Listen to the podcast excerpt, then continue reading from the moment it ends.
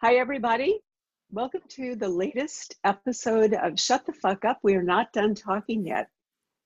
Today is June 5th. Hey, Danielle. Hey, Charla. Happy June 5th to you. Happy June 5th. Um, yeah, it's kind of been crazy lately. Seems like every time we get together to talk, there's some new horrific thing going on out in the world. And uh, yeah. Indeed. It's hard to keep up. But today, well, we're going to take a break from all the chaos and talk to a poet named Laura Hansen. Hello, Laura. Hello. Hello. Hello from Minnesota. She's calling us from Minnesota. Minnesota. So Laura, Laura and I met, let's see, last spring, last March in Santa March. Fe.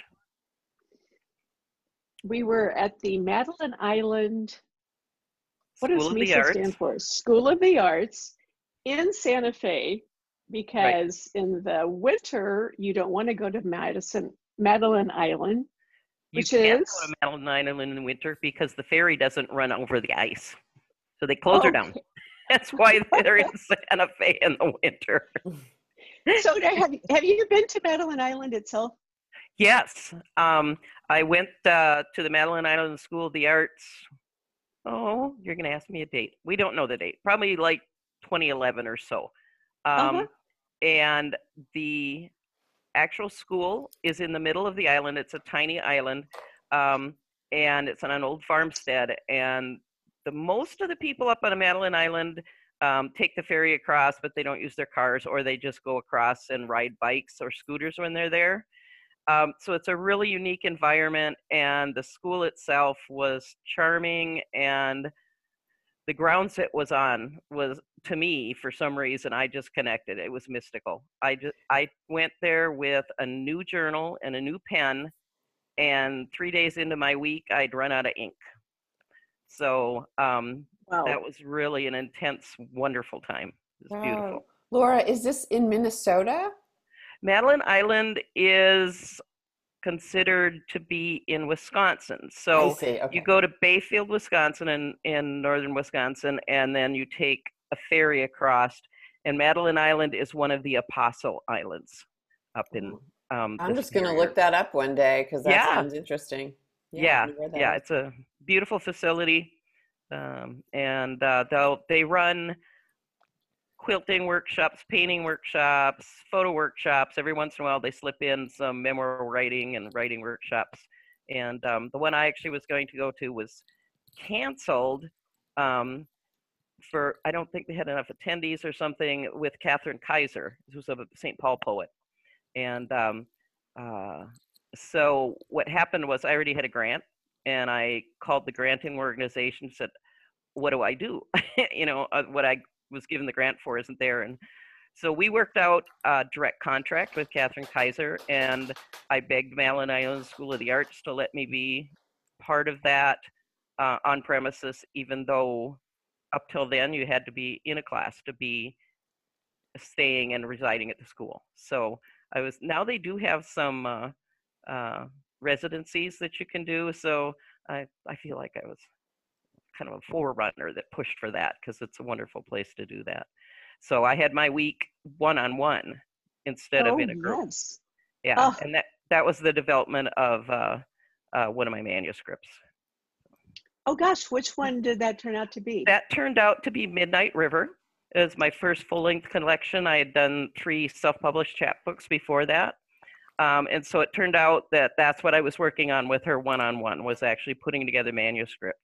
Um, sadly, when I got back, it took me uh, two years to get back to what we had created and send it out. Um, I got sucked right back into life and work. I was running a bookstore at the time, 60 hours a week minimum, 24 7 basically. So um, I had a friend that pushed me later on, said, you know, there's this contest and the organization is hosting the national convention in Minnesota this year. We need a Minnesotan to win. You submit something. like it was my personal job to represent the organization. But, um, and she kept pushing me, um, and I did. I got it sent in at the nick of time procrastinator than I am. And uh, sometime later, I was in my basement, and we had this old phone down there that that it made clicking sounds, so it sounded like a rotary phone, but it was like the first phone after a rotary phone. Um, and this wasn't that long ago. It just happens to still be plugged in down there. So when I picked up the phone, the phone was ringing. I couldn't understand this woman that was calling me, and um, I was asked several times what she was, who she was, what she was trying to sell, and um, I was about ready to hang up and just say we don't want any. And something got through to me that said Stevens, Stevens, and that's the the prize I submitted for was the Stevens Prize. And I said, "Are you calling about the Stevens Prize?" And she said, "Yes, I'm trying to tell you that you won." Um, and so they published that book and did a cash prize um, and that's how Midnight River finally found its place in the world. So it was. Oh wow, that's a, a long story, story, but a fun one. Yeah. Yeah. That's no, that great. sounds like people who win the Nobel Prize and they go, "Are you kidding?" Or you know, "Who is this person?" You just woke you me know, up. Um, um, one of our friends that grew down, grew up down the street from us, um, that played with my brothers all the time, won the New York, uh, the Nobel Prize uh, a couple years ago in medicine. Um, so what a what a good street we are on here. Yeah, I, I want to be from so. your street. That's cool. Yeah, Brian Kobilka, we were so proud of him, and everybody's like, "Whoa, he's from Little Falls." Nothing ever happens in Little Falls, so it was exciting. Wow. Yeah, that, that is yeah. exciting. Was it what was it? I'm not comparing the Stevens Prize to the Nobel Prize, though. Well, no, I did as well. We like it. Go for it. You, we're we're all about empowering. You should empower yourself on our show, right? There you go. Like just talk it up. We're very hold proud of you. Hold ourselves up. Yeah. Absolutely.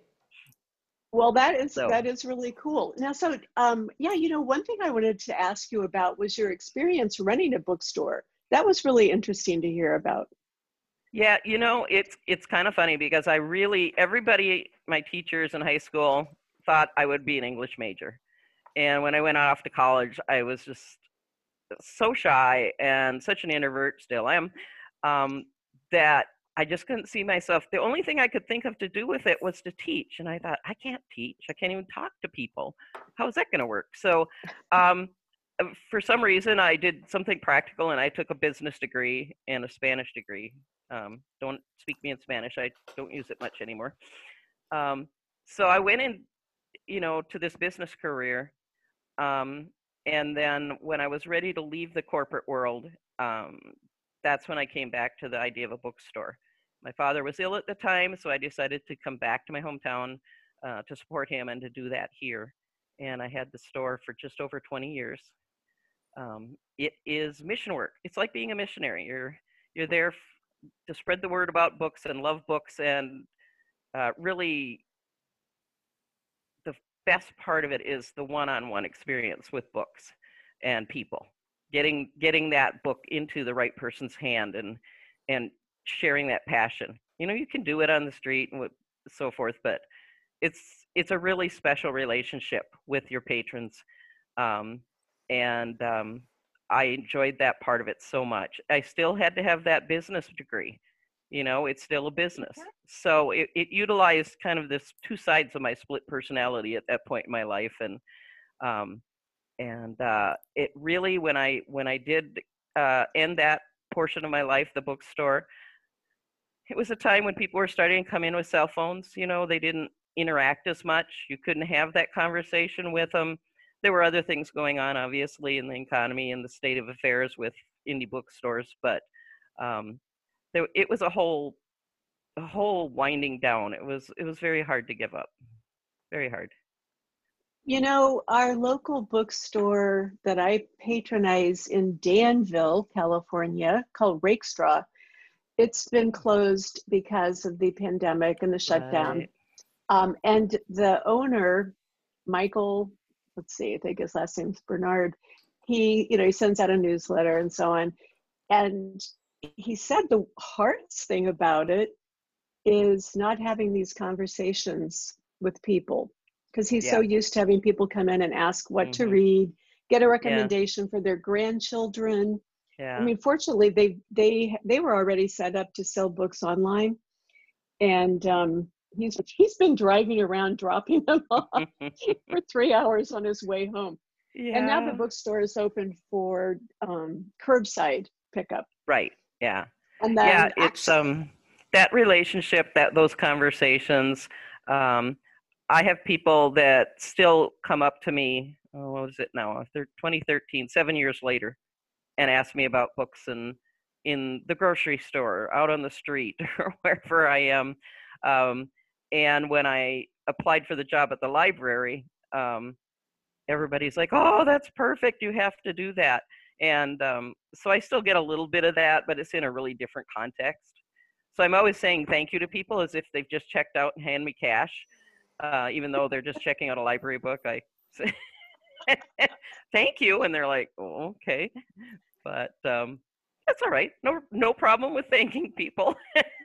so, Laura, what do you what do you do now besides write poetry? Do you have? You said you had a day job. Uh, yes, I work at the uh, uh, Great River Regional Library System. Oh, sorry, a, you just said that, and I thought it was yeah, a past thing. I'm it's so a 32 library system, and I I work at the Little Falls Carnegie branch. So uh, I work well, in an old, I think that's, beautiful old Carnegie building, or as they say on NPR, Carnegie. A fantastic. They do say Carnegie now. Yeah. yeah. Sorry, I think that's a fantastic because I think that's how you say it in Irish. I, something right? Like I see. Okay, I think we're so saying it wrong okay, gotcha. in the United States. Carnegie. Okay, fair enough. Fair enough. Now, well, when did you start working at the library then? I Um, just over four years ago. Mm. So well, yeah, that does um, seem like a, a, good place for a former bookseller to land. well, it's been it's been good. I mean, besides staying in touch with the books and people that are interested in them, though we do check out these days more videos than books. That's a rant I won't go on. But um, I've also been able to continue to use my contacts from my book selling years um, to bring in um, authors for library events. And um, so I've part of part of what I do is is scheduling events as well um, for our branch, and um, it's just been very sad that we worked so hard on our summer programming to have to cancel all those programs. I just found out that Timothy Mason, who wrote the Darwin Darwin Affair, um, he was going to be at our branch, and um, of course we had to cancel all the in-house events. And then he emails me and says, "I was just selected for the Big Read National Library Big Read program." And I'm like, oh, we would have had you first.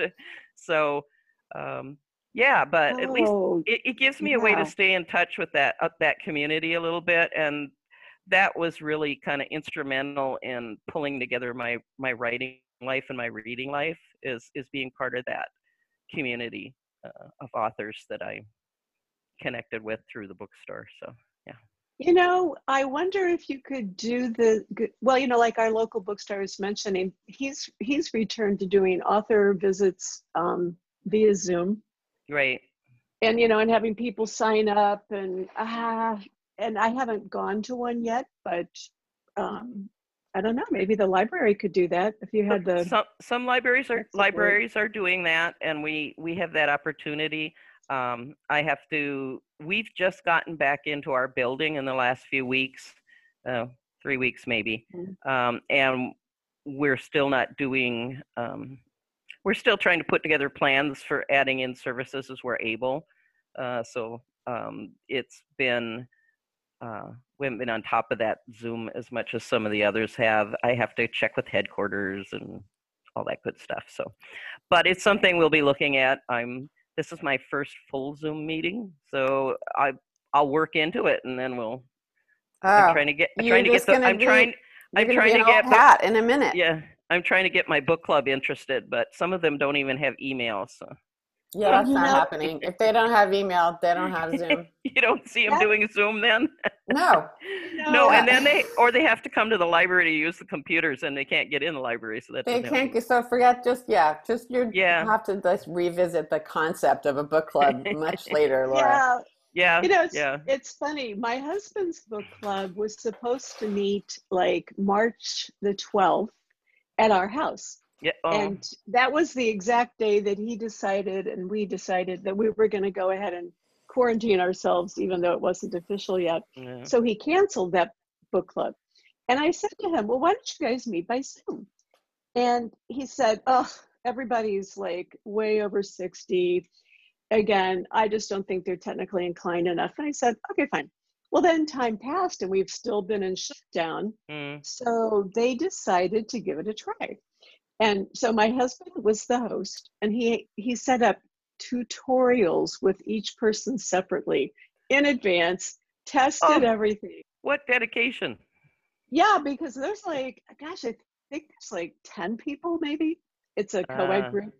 And then because he was the host and had picked out the book, um, I I was allowed as a spouse to attend. That's it's a special thing. You can only oh, attend. Allowed. Cool. Allowed if the person your spouse is the host. So I read the book and sat in on it, and um, it was actually a pretty good discussion considering some of these people really didn't have a clue and didn't understand what was going on and hmm. you know there was a lot of interruption and everything but they decided to keep going you know and i think maybe with a zoom meeting they take it more seriously sometimes uh, one-on-one uh, book club with friends just turns into wine and crackers and and you know who did and, what and yes so maybe on zoom they maybe they'll take it more serious you know, it's I host, yeah. I hosted uh, in 20 years with the bookstore. I hosted a contemporary fiction book club for 20 years, uh, a good living cookbook club we called it, where they cooked once a month from a selected cookbook. Um, they'd buy one every three months. Um, and a coworker started a spirituality book club. Um, and this is in a town of like 8,000 people that we had these over the time four different book clubs going. One was a, a books and translation book club. So um, I counted up one time how many books we I'd read um, and presented to them, and it, and it was in the hundreds. So it, it's it's overwhelming to think of. For every one you pick, there's a bunch that won't work as a book club book. I probably read 500 books just trying to find book club books that I felt were were good discussable books. So. I think that's oh. amazing. I want to do that yeah. job. Just read a lot and then ask people to read them. And I don't know. That sounds really good to me. I have to reinvent myself immediately. What, well, uh, that's a good question. What what kind of book do you think makes a good book club good book? Oh wow! I wish I had the the exact quote in front of me and who it's quoted from. Um, but there's a, a line that's uh, uh, book should be the axe that breaks the frozen ice within us. Ah, something. Yes. You know that that is, I do know that, and it is. Um, what's his name? Who wrote the Metamorphosis? Kafka. That's a Kafka quote. Okay. Anyway, I think clap clap. I think that's a stunning uh, quote for what I look for. I look for something with emotional content, um, or I mean it but I want it to be good literature first. I want it to read well. I look for language and a lot of people don't notice that when they're reading the books or or they hate it because there's too much description but i love language obviously i'm a poet um, so um, i look i would look for a book that had some sort of tension um, hopefully something contextually that that talked to the whole whole society in some particular topic, perhaps, um, and then strong characters that you can. Sometimes it wasn't even a pleasant character, but a strong character. You know what I want uh, when I read a really great book is to love the language, uh, to want to follow the story through to the end, and sometimes I want my fists to clench.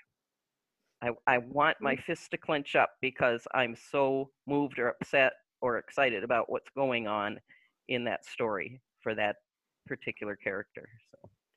So, Laura, I have a question. As a um, Minnesota local, do you mm-hmm. have you read um, Louise Erdrich's books, and have you met her? Because she's just a fave of mine. Ah, um, I have not met Louise. Uh, we tried many times to get her because, uh, little known fact, uh, she was actually born in Little Falls where Get I am. out. Um, she was only here about two days before she they was she was visiting the Erdrich side of the family here that lives here, and then um, her family was when she was born, and then after two days they went home. So she wasn't here very long. but technically, Louise Erdrich was born in Little Falls. So, um, but I have not met her. We were not able to get her at the bookstore. She was very um, difficult to, not a difficult person. She was, she was not doing a lot of appearances after the Michael thing, Michael Dorris thing. So, um, and now you know she has her own bookstore. I do know that. Birch Bark Books. So I do know that. um, and so I but yeah, I I did never not I have never met her it, even at all the annual uh, bookseller events that we went to. The uh, it was not someone I I did meet. Mm. So. Well, her story, just because you mentioned it before about cutting into your heart, Mm, those stories, starting with, you know, the first one where, you know, the baby's in the car and then the man forgets to, like, he leaves the car running and then it drives into the Mhm. sky. I mean, that fantastical, you know, mythic, I I just love those books. And Mhm. they're devastating. Like, there's not Right. one happy thing about them. yeah. you know and um I, f- was his name nanaput nanapush the one of the old men and his wife killed him by feeding him undercooked beans and so he had such a horrendous um, belly Oh. problem and he it killed him like so eh, but it's like how could someone think that up that's Yeah. fascinating Well, I could. My husband accidentally tried to kill me by eating me eating me undercooked beans two nights in a row. And then I looked it up and uh. yeah, it's very deadly. But I I once found out just how terribly and we're back. Well, after a little bit of a technical glitch, we've got Laura back and we want to make sure we do not run out of time on our podcast. So, Laura, will you please read some one of your poems, whatever you would like to share with us? Okay, I will. Um, you know, I thought it'd be fun to go way, way back to my first chapbook um, and read openings. It's Cool. an opening into our discussion and into uh, into my life as a published poet, even though I did it myself. Uh, one thing that you may not know if you're out in sunny California is I'm on the Mississippi River here, which seems like a big, uh, heavy flowing river, but up here it's not so big um, and it freezes over in the winter, uh, sometimes three three feet thick. thick. wow So when I say the river is open again in this, it means the ice is out.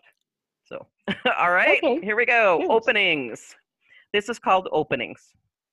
The river is open now, and it is time for me to open too, to revel in abstraction and forego planning, and to be irrational and unpredictable, sporadic and focused, to be as random as I damn well please, to listen, to see, to see again these granite walls with their pink mortar, the peeling mottled boathouse, the last living trunk of the big willow tree reaching out over the water. It is all home to me, a salve for the eyes. I sit here and I cannot take in enough of it. And a part of me leaves the couch where I sit and moves effortlessly as a sheer curtain in the wind, flowing, dipping, curving my way out over the water. A mere presence, a downy feather, ready at any moment to lift up on a gust of wind or to softly land like a breath long held and expelled onto the new blue water, my air, my blood. And I thought I could pair that because it ends with a breath long held.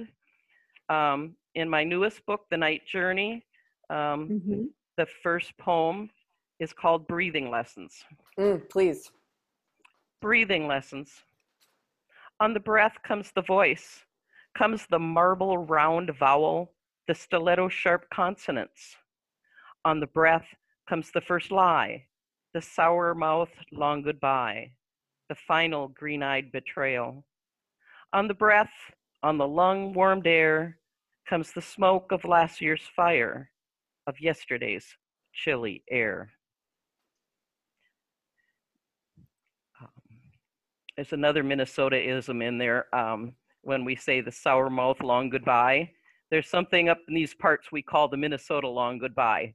Um, and Garrison Keillor did a great piece on that one time in his monologues about how long it takes uh, someone to leave a party or gathering in Minnesota after they get up from the table, sit back down, get up from the table, move to the entry, hug and say goodbye, start another conversation, Yes. move outside, move outside and talk a little more, pat each other in the back, get in the car, start to back up, talk again.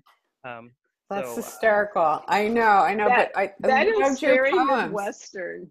Yeah. Yes. When I moved to Pennsylvania, I thought people didn't like me because when I had them over, uh, they said, "Say, oh, it's time to go," and they'd leave, and I could never get them to stay a little longer or chat a little longer or stall on the porch, and I never knew what it was except I felt that they didn't like me. And then one night I was listening to Prairie Home Companion and. G- Garrison Keillor started uh, his thing about the Minnesota Long Goodbye, and I go, "That's what's missing. That's what's missing." That and a, Um, what is it? A covered dish or a hot dish? A hot Oh, dish. hot dish. We don't do casseroles. We do hot dishes. A hot Hot dish. dishes. Exactly. Minnesota's cool. My friends, I've only been once because I, um, my friend needed to get her car from New Jersey to St. Paul. She was a Macalester student. Uh, yeah. start Macalester College. And so I drove with her and then I stayed with her for a week or two. Also, the place where I saw the largest hailstones in my entire life. They were so big. When they fell on the cars outside, I was like, how come the cars aren't dented? They are. They were They enormous. I couldn't get over it. So I had a really nice time, but it was very, it was summer. It was very humid and um, Mhm. all of that sticky. And then the, of course, we weren't up north, but the mosquitoes are ridiculous. So Yeah. We we we tend to go from from uh, cold and and right into hot and sticky. There's very Yeah. few days when it's just that nice springy.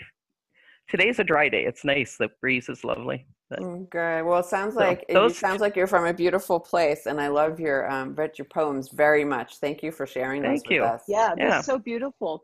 Hey, will you describe to Danielle and to our listeners um, where you live precisely? Like you live on the Okay. river. Uh, yeah. Um, so in Minnesota, if you were to take a dart and throw it at the state of Minnesota on the wall on your map, and you hit the exact center, um, geographic center, you'd pretty much hit Little Falls, Minnesota. Um, we are about 100 miles uh, west northwest of the Twin Cities hmm um, at, and we're on the center of three um, different main highways. So uh, we're in a crossroads. We're on the Mississippi River. Little Falls is the, as they say, boyhood home of Charles Lindbergh. We have a, a park here, a Lindbergh Park. Um, and uh, one of our other historical figures was Chief Hole in the Day, and they always say Little Falls is protected from tornadoes by Chief Hole in the Day, who is supposedly buried up on the hill. There's a little bit of bluffs surrounding the town, but otherwise, this is a very pretty flat part of Minnesota. Um, and uh, we have a nice little dam here. Uh, the Native Americans used to call it Kakabicans, but it's just Little Falls for us. That's I so guess. beautiful. I just looked it up, so now I see the Charles Lindbergh House and Museum. Yeah, Yep. Right, and his. Which I'm from New Jersey, the county where they lived. Right, the Yeah. Lindbergh and his wife Elizabeth Right. Morrow. Right, so that Right. was my brother's Ann school's Morrow. name. Yeah. Anne Morrow. Anne Morrow Lindbergh. Yeah. But the someone's Elizabeth must have been her mother. Could be. Yeah. So Yeah. yeah, I just looked it up. So neat. Okay, cool. So I anyway, that's where we are. And you have a view of the river from your house. I have I have three views from the of the river from my house. I, I have a walkout basement, so that's kind of kind of eye level, and then on the main floor is um, looks down just a little bit down the yard into the towards the river, and then uh, an addition that was put on uh, in the '60s that's upstairs, and it it's like a treehouse view of the river. So um, we had a lovely view. Uh, we've got ash trees and elm trees and willow trees and a recently planted river birch that we planted over one of the bunnies bookstore bunnies that passed. So we had bunnies at our bookstore. Um, so it's a it is it's a lovely um, i everywhere i i lived if i couldn't get near water within about 10 minutes i would just feel uncomfortable. And as much as I loved Santa Fe, and I will go back whenever I can scarf up a few bucks to go, um, at some point I would have to return to water. I always have to be near water. I'm a water baby. So Yep. That's nice. yeah. So Well, you uh, will probably be surprised to hear that we, speaking of water, we had a thunderstorm recently. Lightning and thunder, no hail. And it was like a baby thunderstorm con- Yep. compared to the Midwest Right. thunderstorms. But it was a little unusual. we used I used to at the bookstore have a lot of people buy CDs of just Minnesota thunderstorms and Minnesota loon calls and send them out to their family that lived on the west coast that didn't ever hear of thunderstorms anymore. It's like my family misses thunderstorms. You got a CD like that? Yes, we do. yeah, So, yes. you can Uh, just look it up on YouTube. Yeah. Yeah. Yes, nowadays. So Danielle, I'm sorry I interrupted you. What were you going to ask Laura? Oh, well, I just wanted to talk about current um, affairs because this past week, the last week and this week have been crazy all over our country. And so, as a, a, resident of Minnesota, I just thought maybe we could ask you about it, um, about the um, murder Yes. of, of, Flo- of George Floyd and, um, and then the subsequent unrest. Right. And to see that, even for me, it was seeing it on the TV. You know, we're we're 100 miles up, and uh, um, it there. I don't. I never saw any protests or marchers here. Sometimes you'll see when there's a top issue or topic up, there'll be some people in Bank Square, but really there wasn't any here. Mhm. Um, but um, to see that um, down Lake Street, which is such a artery uh, of arts and eateries and ethnic opportunities, it, it was really um, first so hard to watch um, someone just sit on someone that long. It, it was. Um, I think today I kind of read some poems about breath, and I have one that I wrote recently uh, that uh, a couple of them go back to breath again but um, that was a it, it it's just we're so sheltered up here um, and generally it's such a quiet life and and you always hear about minnesota nice and um, and it really is that way but to see it's so poignantly and so un um, there's no way to whitewash over the fact that there are parts of Minnesota that are just not what we think, you know, not as, and and the rest is, you can tell it's just hard to think of ourselves in a way that we don't think of ourselves, and in, um, Right. and that there's people living in the midst of us that we're not seeing and not realizing how their lives are so different than our little ideal, you know Yeah. that we Mhm. that we think we're living and Yeah. um uh, And Minneapolis and is I, Minneapolis is like a ma- a huge city with so many diverse people that and Yeah. recently you know, elected people of color to national um, Yeah. positions. Like, oh my gosh, like let's get you know, and then you see that it's insane, Yeah. insane. yeah and every once in a while around here you'll see someone drive by with their American flag or their Confederate flag on the back of sticking out the back of the truck and you just you just Go ahead. So I, before we lost you there, I was being extremely inarticulate, unfortunately, in just saying the shock and dismay. Um, and, you know, it, it just rolls one onto the other. The, the death, the, the manner of death, the viewing, remembering to view everybody as an individual and an individual circumstance, and then to roll that on to seeing the fires in a in that city, which is so beautiful. Um, if you've never been in Minneapolis, um, it- is a system of parks and lakes all interconnected and interwoven through the urban areas and the edges of the suburbs. Um, uh, and the contrast, you know, poetry to me lives in with um, it gets a great deal of strength from juxtaposition and this beautiful city and what we've seen happen there is is kind of the epitome of that juxtaposition, Mm. the pain and the beauty side by side. Well, we Yeah, really appreciated your it's- your breath poem reflecting that. Um, mo- the I think it was kind of both of them, um, Yeah. and Mhm. how that really brings it forward even more. So yeah, Yeah, you know, Laura, um, Danielle and I are in a writing group that meets on Wednesdays, and we start out with poem gets read, and then we just pick a line and go from there Mm-hmm. and do free writing. And um, our teacher used a poem this on Wednesday by a poet named Rosamond S. King. And I'll have to send it to you when we're done. But it had this line You have the right to breathe and remain. Imagine that. Hmm. It is this really beautiful poem. Um, and she is a Black African American poet. And I don't even know when this poem was written, but you can't listen to it without thinking about um, people saying, I can't breathe, I can't breathe. Right. It's, it's very moving.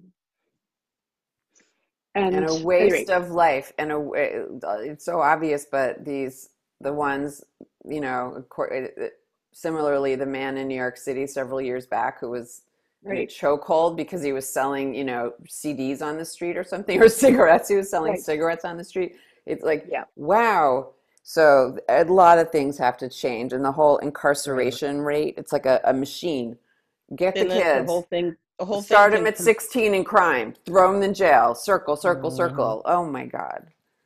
And that the whole You thing can conflate from a one twenty dollar bill that may have been counterfeit.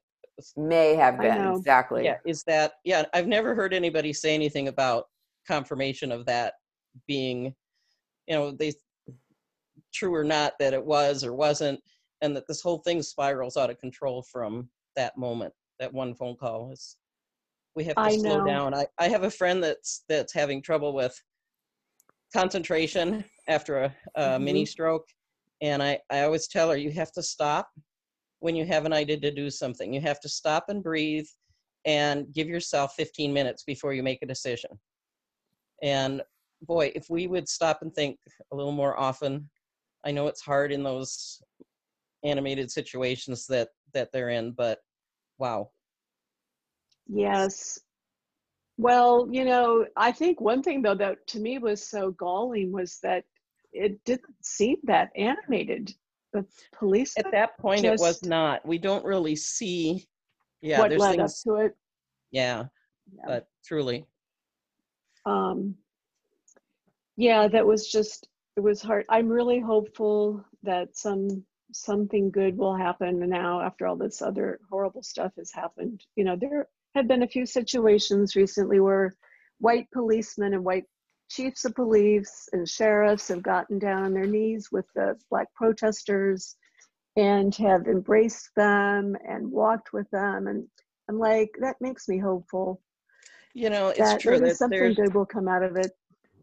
there's um there's a variety of people and personalities in every profession, and certainly, uh, just as we don't judge every person of color by the actions of one, I don't think that uh, it's appropriate to necessarily judge uh, uh, law enforcement professional in the face of just one. But there are so many things happening. It just it's Yeah. very very It hard It just keeps to. happening. Yeah. Um, okay, but I So- think we should we should just pivot one more time before we let you go. And I had one question that popped into my brain earlier, and we were talking about bookstores. I was wondering what your favorite bookstore is that you've ever been in, besides your own, of course. Do you have a favorite bookstore? Oh gosh. Um I was in Powell's. Mhm, Uh, in Portland. That was quite an experience. Um it was it, it reminded me of uh, Carlos Zafón's labyrinth of books in uh, Shadow of the Wind. Um, and um, uh, I do like Magers and Quinn down in the cities. They do a wonderful job of merging new and used books and author events. Um, so, and they're that's that's a great bookstore down there. Um, but I like visiting lots of different independent bookstores because you can go across the country um, and go into a Barnes and Noble and a Barnes and Noble, and they all look the same, feel the same, have basically the same collections.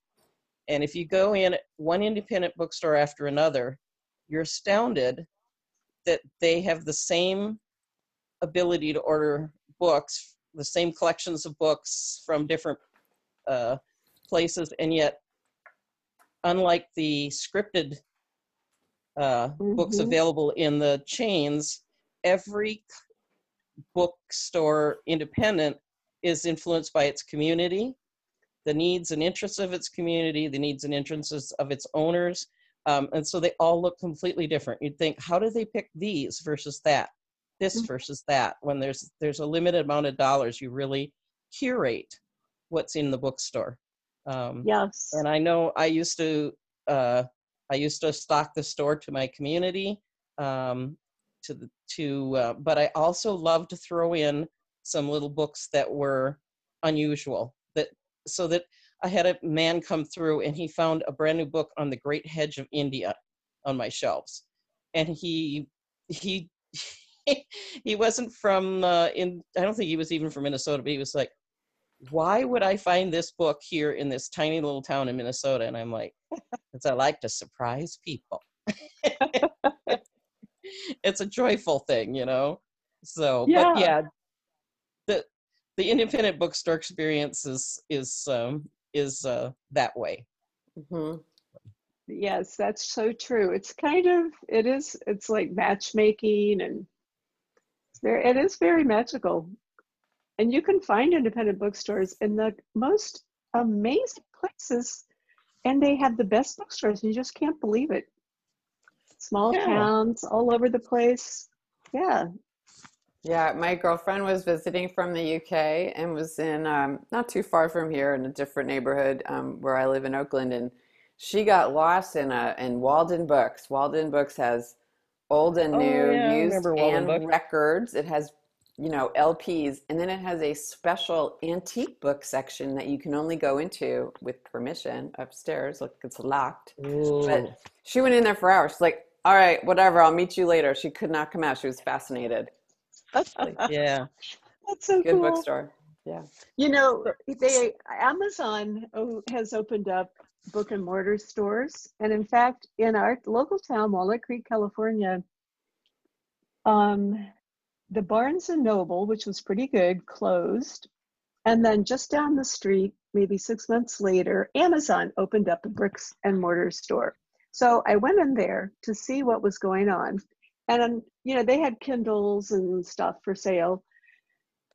But it was a very nice bookstore. And i asked the woman who worked there i was how do you decide what books to put in this bookstore? She said we put all the books that sell really well online to the zip codes around here Mhm. we have books by local authors and we also have books all about the local area you know botany Mhm. travel as you can imagine everything that was local i thought that was very interesting i mean it it's actually con- did It's all computer generated. It's all computer Yep. generated. Yeah, that's true and so I- yeah you're missing that personal element of the book So owner it has, who- yeah, like every. Dan Koontz novel or whatever that guy's name is. I'm Yeah. making that up. Dan Brown. Dean. Like Dean Koontz, Dan Brown. Dan like, Brown, Dean Koontz. Whatever. Harvey! Yeah, you know, Yeah. the, um, one of the things our local bookstore in Danville does that I mentioned before, Rakestraw, once a year they have this thing they call the Book Festival. And um, I've been to it in person. They're going to do it on Zoom this year. The owner, Michael, and his staff each get up and they present, I don't know, four or five books per person um, that they want to propose to you Sure. and they they're, they're their favorite books and Yep. of course and they, they've stockpiled them they're available and if you buy them that night you get 10% off and that kind of thing but you know i think the staff totally love it because it is their chance to share their favorite books. I'm hanging up. Sorry Okay. about that. That's okay. Nobody ever calls my home phone. What the heck? You have to Um, if you're having you're recording a podcast. That's just normal. That's happened. Yeah. um, so yeah, it that's a valid point. What we used to do, um, send out postcards if we saw a book coming out of interest to a certain person, and we'd just send a postcard to them and say, "This is coming out. You might be interested in it." Um, Oh, it sounds really wow. old-fashioned, but people loved it. They, it's like Mm-hmm. that you really are thinking of us, and I'm like, "Yes, I am." Uh, so. Right. Old school marketing. So um, I think we might just want to wrap this up. But it was delightful to talk with you, Laura. That was I loved your um, poems very much, and I look forward to seeing what else you write. And I'm gonna get I'm gonna get a couple of your books, and we will um, we will feature you widely. I really like this. This is Oh, where yeah, I get to, this is where I get to tell you the website, right? Yes. Please, I was just going to ask you. www.riverpoethansen.com.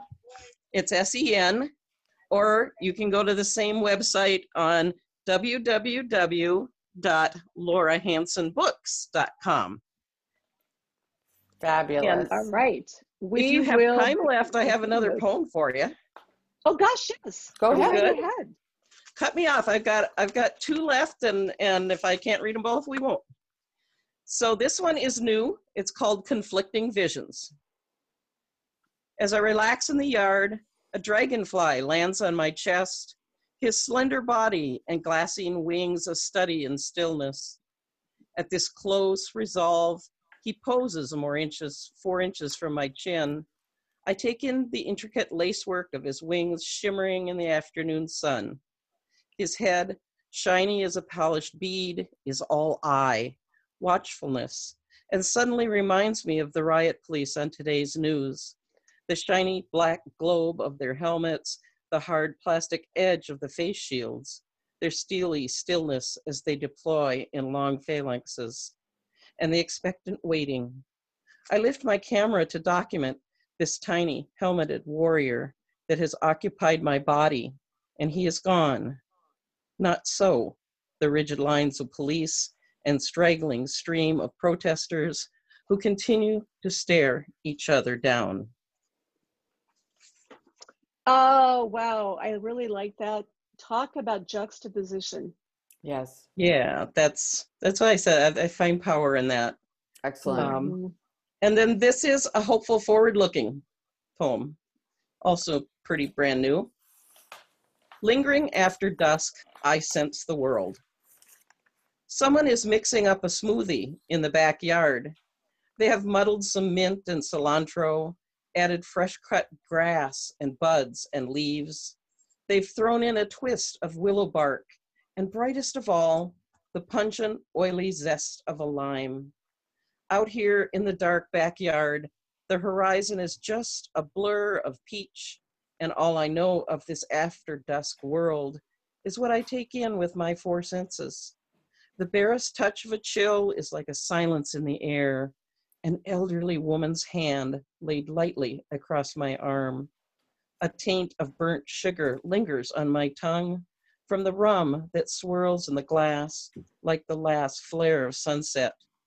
I catch the squeak and tug of the dog's tie out as he explores the yard with his wriggling nose, the chatter of frogs, toads, and this, this heady scent of all that anxious green waiting to explode, the leaf, the lime, the bud, the world.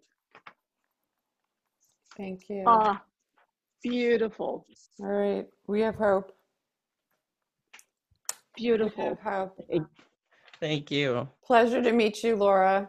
Yes, it's been a wonderful chat. A few Yes. cutouts, but we made it. That's okay. No problem. Yeah, thanks again, Laura. That was really fun and and really great to reconnect. Yes, we had a, a wonderful time chatting uh, in Santa Fe, and I thought, oh, I wish I lived closer to this person. We have so much, uh, so many things that we segued off of in our com- conversations. So Yes, we will have to c- get going on it again since we didn't Yeah. get to see each other this March in Santa Fe. So, we have to have a Santa Fe reunion or something. It'd be great. exactly. Okay. All right.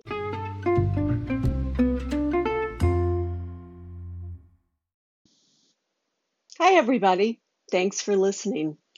That was the last episode of season three. So, Danielle and I are going to take a break. So, you have the opportunity to go listen to all of our previous podcasts. Have a great summer, and we'll be back soon.